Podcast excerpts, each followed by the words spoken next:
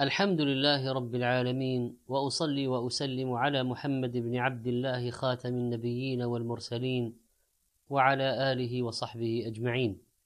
أيها الإخوة والأخوات السلام عليكم ورحمة الله وبركاته. وبعد فإن رؤية التقصير في العبادة والتعبد لله بالذل والخضوع ورؤية النقص في العمل هو من صفات المؤمنين الذين يعملون ما يعملون ويؤتون ما يؤتون وقلوبهم وجلة. يخشون أن يرد العمل.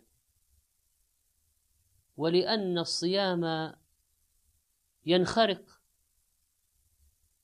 بغيبة بكذب بعمل سيء بذنب بظلم بجور بمنع حق فلا بد أن يكون هنالك ما يرقع هذا الخرق. ومن هنا كانت زكاة الفطر طهرة للصائم. قد أفلح من تزكى.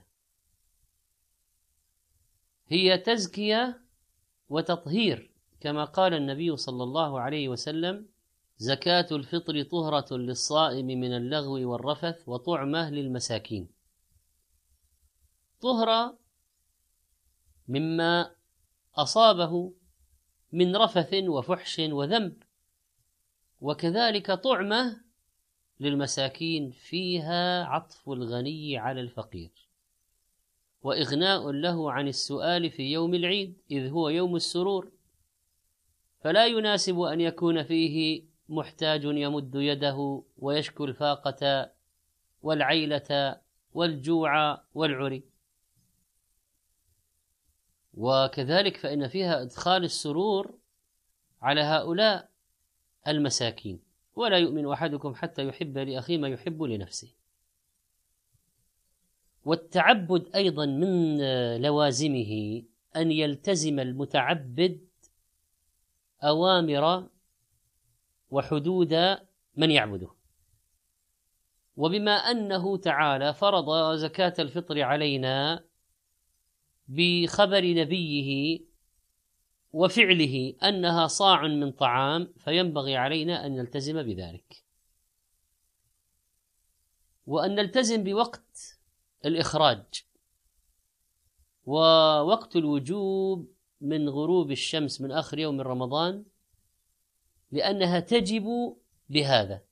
فمن تزوج أو ولد له ولد أو أسلم قبل غروب الشمس فعليه الفطرة. إذا تزوج عليه فطرة زوجته إذا دخل بها وكذلك إذا رزق بمولود قبل غروب الشمس فعليه فطرته وجوبا وأما إن ولد له بعد الغروب لم تلزمه لأنه ولد بعد وقت الوجوب.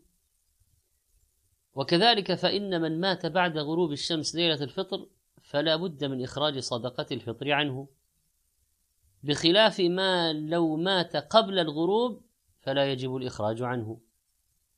زكاة الفطر على الصغير والكبير والذكر والأنثى والحر والعبد والمسافر والمقيم والصحيح والمريض حتى الفقير الذي عنده ما يزيد عن قوته يوم العيد فإنه يخرج. كل من دخل عليه شوال وعنده قوته وقوت من يقوته يومه ذلك فيؤدي زكاة الفطر عنه وعنهم كما ذكر الشافعي رحمه الله. والمعسر الذي ليس عنده لا فطرة عليه. والاعتبار باليسار والإعسار حال الوجوب. يخرجها المسلم عن نفسه وعمن تلزمه نفقته ففيها إشعار المسلم بمسؤوليته الاجتماعية. فكأنه يقول له زوجتك وأولادك ومن تنفق عليهم من والدين محتاجين بنت لم يدخل بها زوجها ولو عقد عليها فطرتها على أبيها. كل هؤلاء من مسؤوليتك الاجتماعية. وهذا فيه زيادة ربط الوشائج والإشعار بالمسؤوليات حتى تجد أن من طلق والمطلقة والناشز تأتي أسئلتهم حول هذه العبادة. وكذلك فإنه يستحب إخراجها عن الحمل الذي في بطن أمه. وأيضا فإن كل أجير من خادم أو سائق أو موظف ما دام له أجرة فإن زكاة فطره عليه.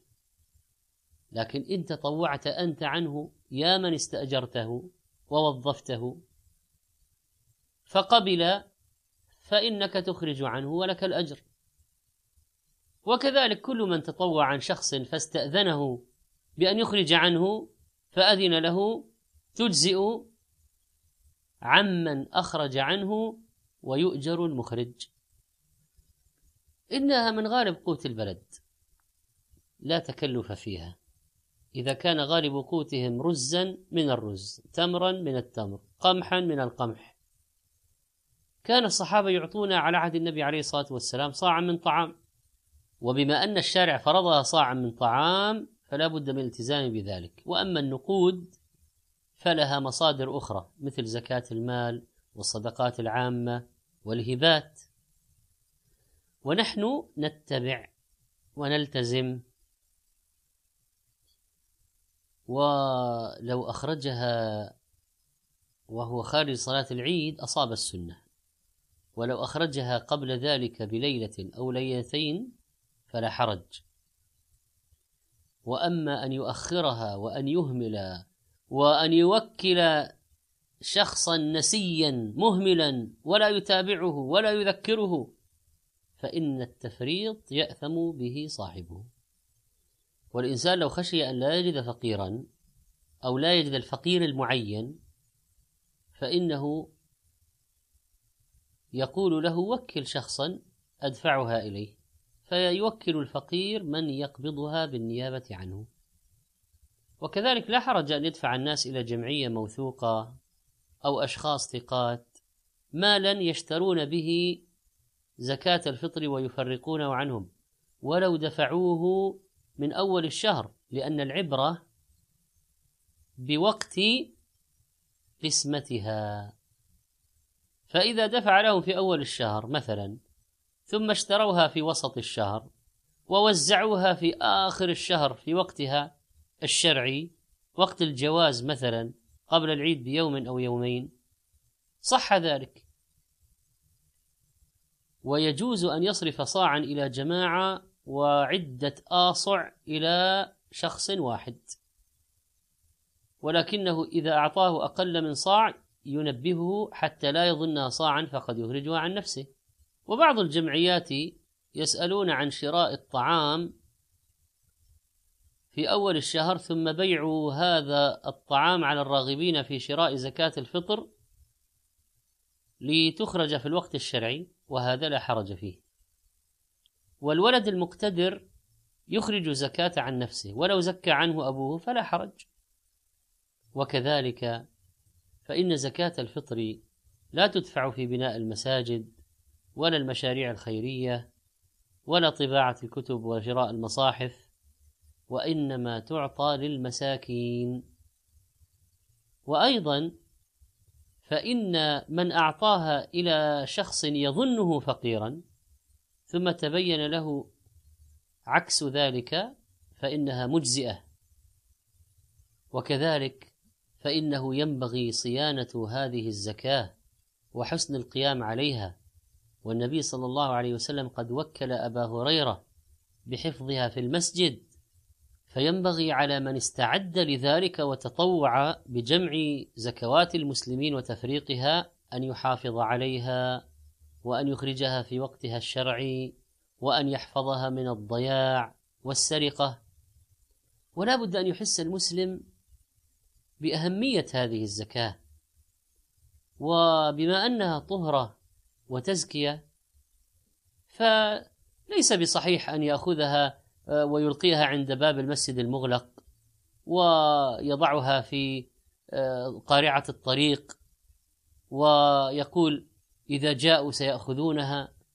كلا بل يسلمها إلى المسكين ويسأل إذا كان لا يعرفه.